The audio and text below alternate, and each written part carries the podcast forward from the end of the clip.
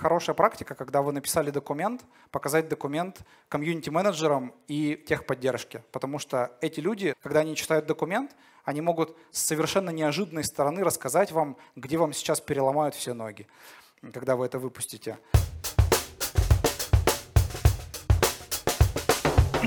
Привет! Это подкаст Game Dev без сахара от команды DevGam.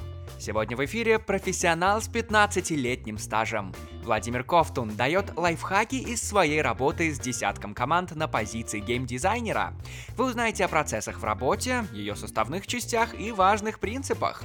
А если после прослушивания вы захотите больше контента, отправляйтесь на онлайн-конференцию DevGam Fall с 17 по 19 ноября. Бесплатные билеты по ссылке в описании.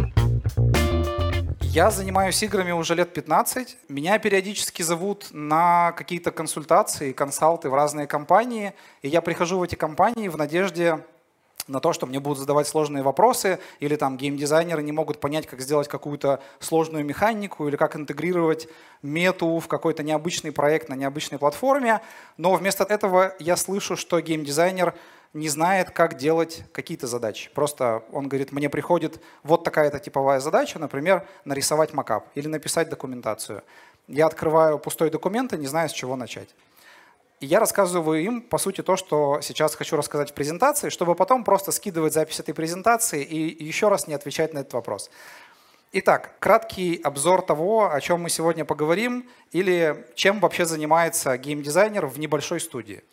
Так как в СНГ и в России нет у людей привычки делить геймдизайнеров по профилям, то есть никто не пытается там хайрить левел-дизайнера отдельно, технического дизайнера, дизайнера по монетизации, то вот эти вот замечательные люди э, с розовыми очками, которые приходят в геймдев, они говорят, я геймдизайнер, им говорят, ты не пишешь код, ты не рисуешь картинки, ты же должен что-то делать. И в целом на их участь выпадает вот примерно такой список задач. То есть от придумывания механик игры – и вообще самой игры и питчинга ее кому-нибудь там, например, инвесторам. Человек пишет документы, человек рисует макапы экранов, человек собирает уровни, он занимается аутсорсом, он занимается контролем контента, что-то коммитит в гид, работает в редакторе, работает тестировщиком точно так же, плюс именно на нем почему-то зачастую падает ответственность за постановку задач и приемку их в конце процесса. Поэтому вот все эти пункты за следующие 20 минут мы обсудим, как придумать механику, игру или ивент. Простые пункты. Можно двигаться от рынка через какие-то платформы агрегации. Это так называемый путь идеального клона. Причем работает и с механикой, и с игрой, и ивентом. Мы анализируем наших конкурентов, мы составляем их список как вы все, конечно же, знаете, еще на старте проекта, когда мы пишем концепт, у нас есть замечательные таблицы со свод-анализом, где есть э, пунктиками-пунктиками накиданы наши конкуренты, прямые, непрямые, там, по рынку, по механикам, по мете, по кор-геймплею. И делаем это для того, чтобы потом, конечно же, в них играть каждый день, выписывать все, что у них происходит, и это хорошая привычка для вас. Потому что, когда вы ведете дневник, например, вы делаете матч 3, вы небольшая студия, вы, конечно же, играете там в Майтону, вы играете во все игры Playrix, и просто выписываете а, по дням их ивенты. Вот он запустился, вот он закончился. Заходите на какую-то платформу агрегации, где есть какие-то метрики, например, там тот же AppMagic да, или там AppAny, смотрите их график дохода и сопоставляете с датами. Вот у вас уже есть какая-то база для того, чтобы вырабатывать свои собственные ивенты и механики. Как вырабатывать? Мы их просто клонируем. Это понятно. Можно пойти от пользователя. Это так называемый путь UX и User Story. Когда мы садимся и начинаем думать в сторону того, какой пользовательский опыт мы хотим предоставить игроку. Это первый вариант, когда мы двигаемся от UX. Второй вариант, когда мы делаем это через user story, то есть начинаем писать на листке подряд фразы, которые начинаются со слов «я как игрок», можно детализировать, какой конкретный игрок, «хочу добиться того-то и того-то», «хочу получить такой-то опыт в игре», «хочу получить такую-то эмоцию в игре». И когда у вас будет этот список, оно начнет собираться в какую-то механику, то есть у вас будут просто отсекаться варианты. Если игрок хочет чего-то динамичного, то вряд ли вам нужно делать механику, связанную с пазлами в вашем, там, я не знаю, шутере от первого лица и так далее. Как работает путь от пользователя, все понятно. На том же этапе концепта мы пишем портреты пользователей. Кто играл в ДНД, тому проще. потому что там есть такое понятие, как шица, и мы, по сути, заполняем штук 10 вот этих вот листиков. По-хорошему их надо делать прямо с какими-то стоковыми фотографиями. Это ваши такие маленькие иконы, когда у вас есть определенная целевая аудитория, про которую вы не забываете. Они у вас висят в офисе, и вы всегда знаете, что вот там, я не знаю, Иван, он офисный работник, он играет только на айфоне, только когда едет в метро домой, поэтому его сессия это 15-20 минут, он держит телефон в левой руке, потому что он левша, он едет в метро, его шатает, у него нет интернета, поэтому там кнопочки побольше, механики попонятнее, текст покороче и так далее и тому подобное. Можно двигаться от команды. Оно же путь прошлого опыта, то есть когда мы смотрим, а что вообще умеют наши программисты. Довольно глупо пытаться запилить какую-то механику, ивент или проект целиком, если программисты всю жизнь делали гонки, а мы такие, давайте РТС. Вот, у них точно хватит компетенции, они точно это вывезут, не сомневайтесь, все хорошо. То есть просто анализируйте, можно опрашивать. Можно двигаться от статистики аналитики через маркетологов. Это так называемый data-driven подход, когда они вам просто говорят, мы посмотрели на KPI, вот такие-то KPI надо поднимать, или там вот такой-то KPI у нас находится в зависимости от такого-то KPI, давай подумаем в эту сторону. Когда вам кто-то говорит, не просто придумай механику, а придумай механику, которая будет работать, например, там, с РППУ, у вас уже очень сильно сокращается просто перечень всего. Через эксперименты. Это конкретный путь придумывания. То есть вы задаете себе вопросы разные, экспериментального характера. Типа, я хочу дать ощущение first-person шутера, но на мобиле. Как я это сделаю? То есть полноценного. Пытайтесь понять, как отсекать. Или пытаетесь смотреть в прошлое и брать игры 80-х, 90-х годов и модернизировать их под текущую мету. Многие проекты так идут, многие проекты так становятся популярными. Почитайте книжечку по Тризу, пожалуйста, кто еще не читал. Триз — это теория решения изобретательских задач. Вы удивитесь, но в этой книжке написано вообще все, что должен делать геймдизайнер. Просто люди тогда не знали про геймдизайн, а теперь знают. А книжку написали тогда. Вот. Расскажу вам про универсальный гайдлайн для написания ГДД. Почему-то в компаниях его не заводят, документы пишутся как попало, программистам их читать неудобно, потому что структура постоянно меняется быстро рассказываю, как сделать идеальную структуру для документа, по которой пишется любой документ. Начинаем с краткого описания документа, о чем он, что это за фича, о чем мы будем общаться, потому что программистам важно до детализации понять в целом овервью всей системы, то есть что мы вообще реализуем. Дальше обязательно оглавление, потому что программисты это любят. Им нужна структура, они любят ходить по ссылочкам. Любые дочерние страницы перечислены, то есть если документ большой и он начал погружаться в какую-то иерархию, то не надо программиста заставлять в Confluence лезть в левую панель, чтобы он там что-то искал. Здесь же в документе, что еще можно почитать по документу. Дальше начинается, собственно, ну, outline, и мы описываем саму механику. Мы описываем обязательно цель, потому что все в команде, кто читает документ, должен, должны понимать цель. Причем цель под призмами разных направлений. То есть как эта механика влияет на монетизацию, как она влияет на ретеншн, как она влияет на там, повышение DAO, MAU, интерес игрока, всего чего угодно. Или там, как эта механика поможет нашей техподдержке надевать типа более короткие резиновые сапоги, которые они надевают, когда идут на форум после апдейта. То есть когда мы работаем с фичами, связанными с внутренними процессами, помогаем КМам, помогаем тестировщикам и так далее. Дальше мы описываем пользовательские истории и UX, потому что, ну, во-первых, user story, то есть описываем то, как игрок должен воспринимать нашу механику и наши фичи, чтобы потом можно было проверять. Потом идет общее описание самой фичи, уже с деталями. Таблица типизации и глоссарий – это самое, наверное, важное, что здесь стоит сказать, потому что программисты любят, когда в начале документа, а это все еще начало документа, написан весь глоссарий, который будет использоваться внизу. Худшее, что можно сделать, использовать какие-то слова и термины, которые объясняются ниже, чем они используются. Это заставляет их рекурсии читать документ. И потом идут контекстные разделы документа. То есть все, что вы выше описали, это только общая информация. Дальше вы просто пунктами, ну, вторым заголовком, пишете конкретно, из чего состоит фича. Типа там, если это камера, то параметризация камеры, ее поведение в разных там, краевых ситуациях, ее контролы, ее настройка и так далее и тому подобное. Ну и в конце комментарий геймдизайнера — это просто свободный блок, где можно записывать какие-то мысли, которые не относятся к структуре документа, но полезно будет знать. Все, что идет с пометкой типа нота бена, не, не забудь вот про это вот тоже. Любые там формулы, уточнения, желаемые названия параметров там где-то в статистике, в аналитике, в настройках и так далее. Едем дальше. Рисуем макапы для UI. Это огромный плюс в репутацию от артовиков, потому что артовики не любят рисовать UI по описанию. Они любят рисовать UI по макапам.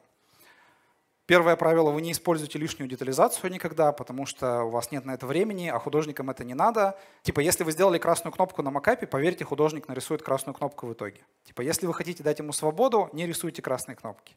Используем выбранные тулзы, всегда лучше одни и те же, потому что они дают одинаковый визуальный эффект.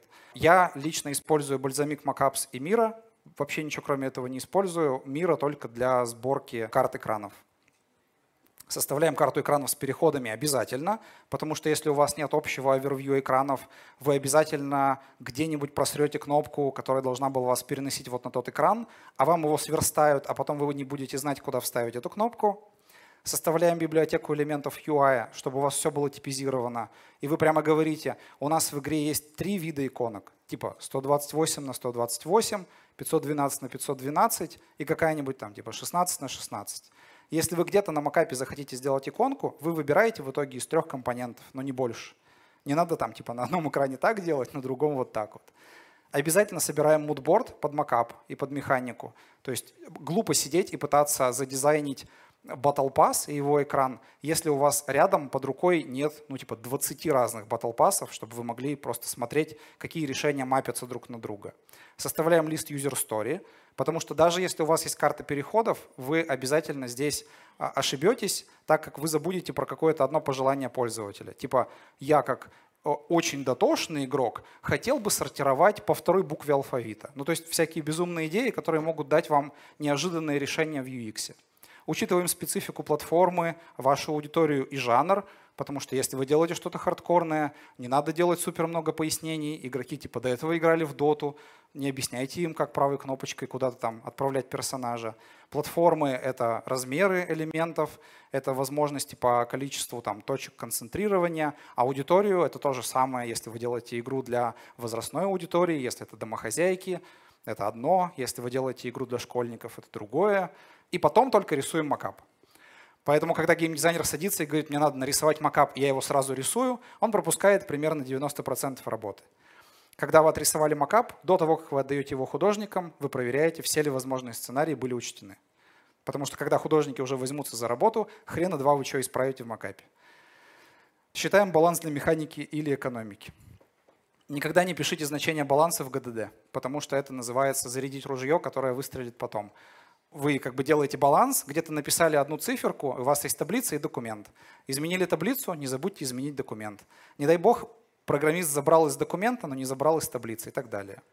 То есть вся работа в таблице, все, что вам понадобится для баланса механик и экономик, это школьный курс математики и тервер – не верьте тем, кто говорит, что там надо прямо суперсложные мат-модели. Ну, если вы делаете их онлайн, тогда да. Но тогда вы должны быть министром экономики. Выделяем точки баланса, это параметры. То есть у многих есть затык, они не знают, как балансировать. Я всегда говорю, постройте майндмапу, напишите механику или сущность, которую вы хотите балансить, и вытащите из майндмапы все возможные ручки, которые есть.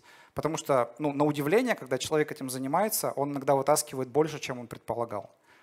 Потом по этим параметрам строим связи между ними, кто на что влияет и с какой ну, скоростью, с какой формулой. Я использую для этого Machinations.io, всем очень советую, классная штука. Согласуем сущности друг с другом, чтобы никто никого не давил, никто никого не перетягивал, особенно в экономике, потому что можно сделать какую-нибудь черную дыру, которая будет жрать все ресурсы, и на остальные механики не хватит никаких ресурсов. Для экономики контролируем income, outcome. Ну, типа в Machinations можно построить удобно графики, прогнать их через любые большие числа. 5 минут, вау, классно. Для механик проверяем комбинаторику. На этом многие ошибаются, потому что лепят-лепят механики и не учитывают, что там где-то вот механика здесь и механика через 20 апдейтов. Они так вместе ой и поломали все. Бывает. Ну и мат-модель, не забывайте, это только первый шаг, потому что дальше только живые тесты. Никогда не думайте, что вот я сделал в таблице баланс, сейчас все заработает. Не заработает. Все равно править 20 раз. Собираем уровни для игры. Это отдельная тема. Вообще есть люди, левел-дизайнеры, их очень мало. Я знаю троих в России хороших. Процесс похож на придумывание механики. Можно брать за основу схожие проекты. Ну, типа, было твоим, стало моим. Ну, у нас же про, про джунгли, а у них про роботов, поэтому никто не узнает. Вот. Если это экшен или шутер, используем блокинг и принципы создания. Можно почитать Бобби Росса, кто еще не читал, странно, должны были уже все прочитать к этому времени. Там хорошая подборка статей про то, как делать уровни для экшенов, для шутеров и для многопользовательских проектов. Э, скачайте себе, если у вас Unity или Unreal Polygon Prototype. Это лучший пак ассетов для быстрого блокинга уровней. Если это пазл или матч 3, ну, во-первых, мне вас жаль. А во-вторых, идите, пожалуйста, от ключевой идеи. То есть всегда до создания уровня вы должны писать, какие эмоции должны быть у пользователя. Это еще там ребята из Вуги, из Playrix говорили. До работы художников проверяем, что все играется. То есть никаких... Это пока скучно, но вот они нарисуют партиклы, и тогда все заработает. Тестируем вместе с игроками разных уровней обязательно, какие-то фокус-группы устраиваем, потому что то, что нравится хардкорщикам, а их вас 2% в проекте, не понравится всем остальным. Вносим изменения до того, как работают художники, потому что как с макапами, они такие, а мы уже здесь посадили деревья, в смысле проход, никто не будет это убирать. Заказываем доп. механики у программистов, потому что level design — это всегда для вас возможность сделать еще одну классную качель, которая работает по физике. И вот игрок сюда встал, а там коробочка поднялась. Но это, этого же нет, программисты что-то делают. Тестируем снова и снова по критериям, то есть у вас для каждого уровня должен быть написан лист критериев, как этот уровень должен работать. Постановка и приемка задач — это из области PM, но геймдизайнеры этим занимаются. Короче, это не про документы, это про то, как вас понимают в команде и насколько любят. Для каждой задачи заведите себе шаблон. То есть просто, чтобы у вас задача начиналась не с пустой. В Asana это можно сделать, в Jira это можно сделать. Если вы используете Trello, мне вас жаль. Вот. Всегда пишите, что мы делаем и зачем, кратко, чтобы человек понимал, чем он вообще занимается. Ссылка на документацию, общее прочтение всеми, вопросы, принятие, несколько итераций до того, как задача делается. Описаны критерии приемки. Если вы не знаете, как писать критерии приемки, представляете, что это вы из будущего объясняете программисту, где он ошибся, до того, как он начал делать задачу. Сроки, важные мейлстоуны, четкие отметки, когда вы будете проверять результат.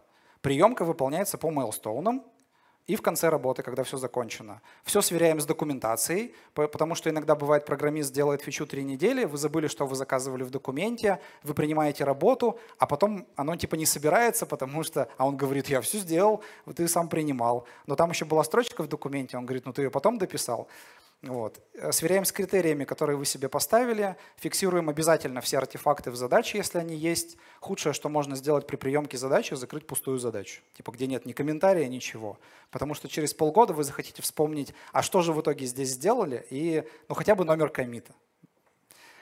Анализ рынка и конкурентов.